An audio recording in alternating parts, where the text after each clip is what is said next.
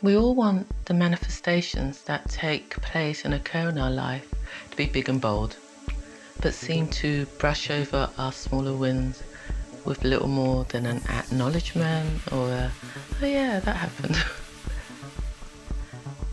but, you know, me included. But more often than not, if we make the decision to transform to a higher level of consciousness, you know, so that you can attain everything that your heart desires, you have to remember that the changes you want to see in your outside world starts within your mind first.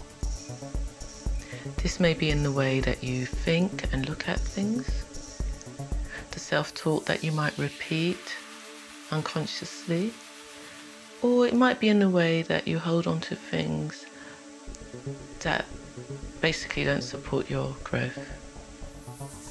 So when you do shift your mindset and start to see the smaller things that you also want to see happen in your world start to appear, rejoice in them. Just rejoice in them as in as much as you would do for the bigger things.